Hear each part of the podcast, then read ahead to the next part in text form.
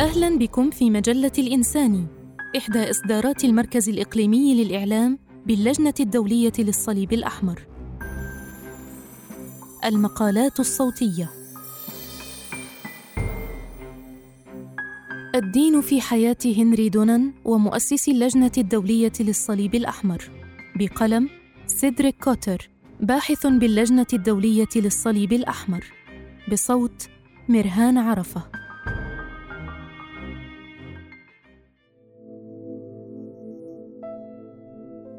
هنري دونان شخصية تاريخية معروفة.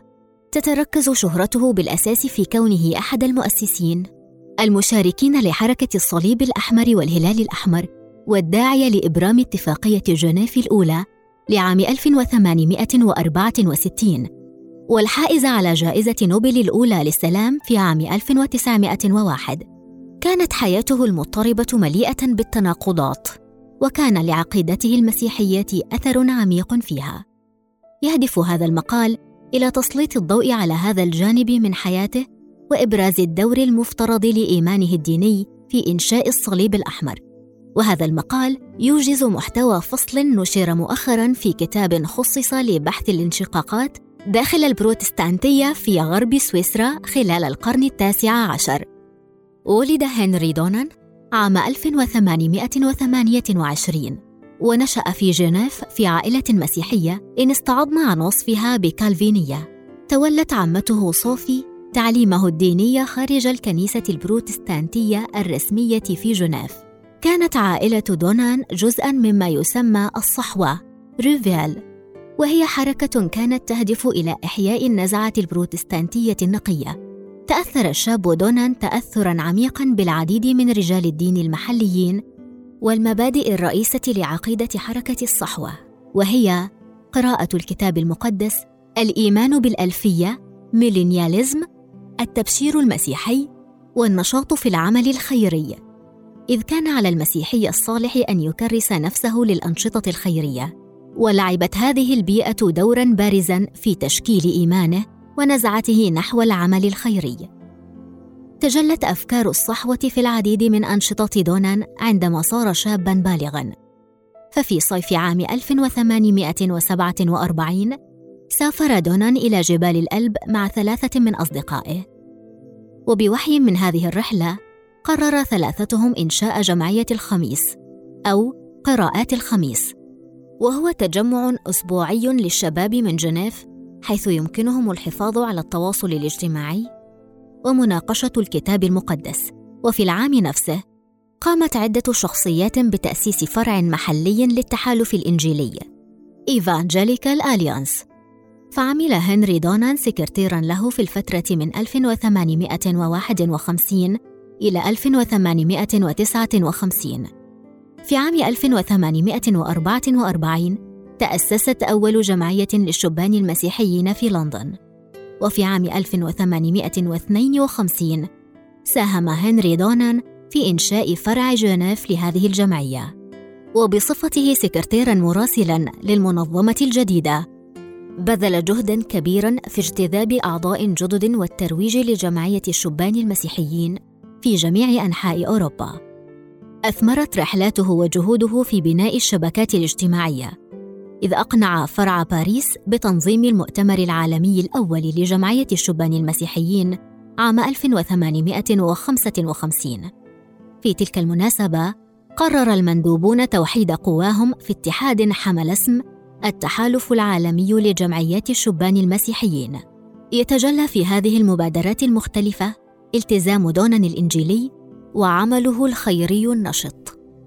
ويعتبره كثيرون شخصية بارزة في تاريخ جمعية الشبان المسيحيين. ومع ذلك فإن تسلل الأحداث التي أفضت في النهاية إلى تأسيس الصليب الأحمر لم يكن مرتبطا بالدين ارتباطا مباشرا. معركة سالفرينو في الرابع والعشرين من حزيران يونيو عام 1859 كان هنري دونان في شمال إيطاليا يسعى إلى مقابلة الإمبراطور نابليون الثالث لمناقشة مسائل عديدة متعلقة بالعمل التجاري الذي كان يديره في الجزائر. وفي اليوم نفسه خاضت القوات الفرنسية والنمساوية معركة سولفرينو الشهيرة. وهي واحدة من أكثر المعارك دموية في القرن التاسع عشر إذ تجاوزت حصيلة الجرحى والقتلى والمختفين أربعين ألف شخص. لم ينجح دونان فيما سعاه لمقابلة نابليون الثالث. ويبدو أنه وصل إلى ساحة القتال بعيد انتهاء المعركة غير أنه شهد عواقبها المروعة. بما في ذلك آلاف الجنود الجرحى والمحتضرين دون إغاثة أو رعاية طبية ولفرط تأثره بالكثير من الأهوال والمعاناة التي رآها أمضى عدة أيام في بلدة كاستليوني. حيث ساعد السكان المحليين على الاعتناء بضحايا المعركة.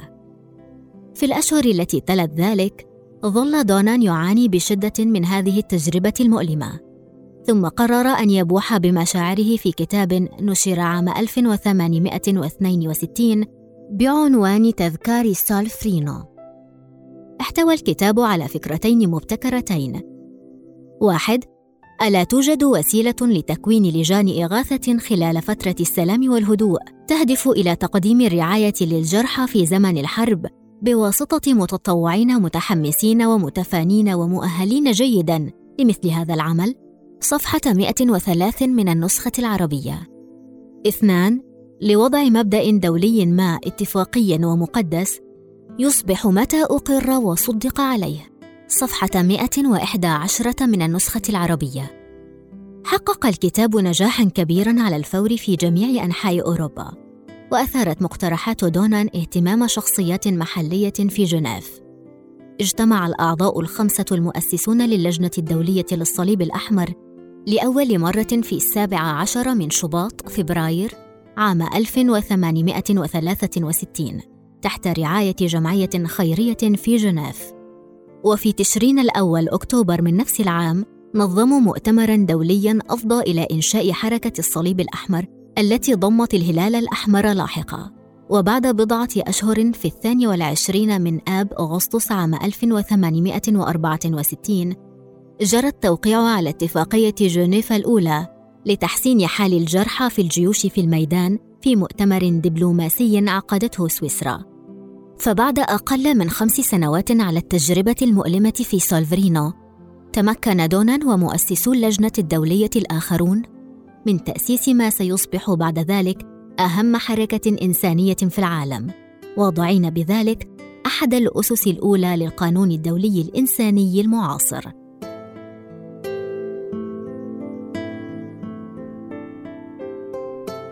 دور الدين في تأسيس اللجنة الدولية للصليب الأحمر. كما ورد في تذكار سولفرينو كان هدف دونان حل المشكلة ذات الأهمية الكبيرة والعالمية من وجهتي النظر الإنسانية والمسيحية. إن تأثير إيمانه في إنشاء الصليب الأحمر واضح فتفانيه وجهوده تتكامل تماما مع رؤيته للأنشطة الخيرية المتأثرة بحركة الصحوة. ولكن هل أثر الإيمان أيضاً على الأعضاء الأربعة الآخرين المؤسسين للجنة الدولية للصليب الأحمر؟ تألفت لجنة الخمسة التي أسست للصليب الأحمر من لوي أبيا وغيوم هنري دوفار وهنري دونان وتيودور مونوار وغوستاف مونيه ينتمي غوستاف مونيه الذي غالبا ما ينظر إليه على أنه المؤسس المشارك للجنة الدولية ورئيسها لأكثر من أربعة عقود إلى عائلة بروتستانتية ثرية كانت جزءًا من حركة الصحوة. أسس والده اتحاد جنيف البروتستانتي جينيفا بروتستانت يونيون الذي كان هدفه الدفاع ضد غزو الكاثوليك جنيف. ونشر مونيه سيرة ذاتية للرسول بولس والعديد من المقالات في مجلات مسيحية. أما الدكتور لوي أبيا فهو نجل رجل دين أيضاً. وكان متأثرا بالصحوة تأثرا شديدا. وكان الدكتور تيودور مونوار أيضا عضوا في اتحاد جنيف البروتستانتي. أما الجنرال جيوم هنري دوفار أول رئيس للجنة الدولية فكان عضوا في الكنيسة البروتستانتية. انتمى كل من دونان ومونيه ودوفار وآبيا ومونوار إلى نفس النخبة البرجوازية المحافظة الصغيرة في جنيف. وكانوا مستبعدين من المشاركة في السلطة السياسية بسبب السياسات الراديكالية المحلية، فلجأوا إلى الدين في محاولة للحفاظ على قيمهم وتماسكهم الأيديولوجي. ويتفق المؤرخون على أن العقيدة لا سيما عقيدة الصحوة كان لها دور بارز في ظهور الصليب الأحمر. فالمؤسسون كانوا مسيحيين بروتستانت تحركهم الرغبة في العيش وفقا لإيمان ديني والتزام قوي بمثل العمل الخيري. لكن المسيحية كانت عاملا واحدا من مجموعة عوامل تفسر التزامهم تجاه مشروع الصليب الأحمر. إن تجانسهم الاجتماعي وشبكاتهم الاجتماعية الموجودة مسبقا يسر تعاونهم بلا شك. في حين أن الطموح الشخصي لكل من دونان وموانية على وجه الخصوص يفسر جزئيا الطاقة التي أنفقاها في المشروع. فكلاهما أراد أن يترك بصمته في العالم وكان للمصادفة دورها أيضا بالطبع. فربما لم تكن فكرة إنشاء لجنة دولية لإغاثة الجنود الجرحى لتخطر ببال دونان ابدا. لو لم يكن يدير شركة في الجزائر أو لو أنه وصل إلى سولفرينو قبل أيام قليلة من المعركة أو بعد ذلك بفترة. من وحي العقيدة إلى التحقق العلماني. صحيح أن الإيمان المسيحي كان له دور في إلهام دونان ورفاقه بإنشاء اللجنة الدولية للصليب الأحمر وحركة الصليب الأحمر والهلال الأحمر واتفاقيات جنيف إلا أن تحققها الفعلي كان ذا طابع علماني وغير طائفي. كرست اتفاقية جنيف لعام 1864 حماية جميع الجرحى والعاملين في المجال الطبي بغض النظر عن انتماءاتهم. ولا يزال مفهوم عدم التحيز والحياد يحددان طبيعة الحركة الدولية للصليب الأحمر والهلال الأحمر. إذ لا يجوز لها أن تنحاز إلى أي طرف في أثناء الأعمال العدائية في أي وقت. كان لدى دونان ومؤسسي اللجنة الدولية الآخرين رؤية عالمية وأرادوا أن يكون الصليب الأحمر حركة واسعة النطاق وشاملة قدر الإمكان. وكانوا يعلمون أنه لا يمكن تحقيق تطور ونجاح حركة الصليب الأحمر إلا من خلال أساس علماني. وثبتت في النهاية حكمة اختيارهم وأثبت التاريخ أنهم كانوا على حق. كان الصليب الأحمر يتدخل بسرعة في النزاعات في بلدان غير مسيحية بما في ذلك تلك البلدان التي كان يمثل الدين فيها عنصرا محوريا. إن إنشاء الهلال الأحمر في نهاية القرن التاسع عشر هو مجرد مثال واحد على تكيف الحركة الدولية للصليب الأحمر والهلال الأحمر مع هذه الضرورة فهي حركة غير طائفية.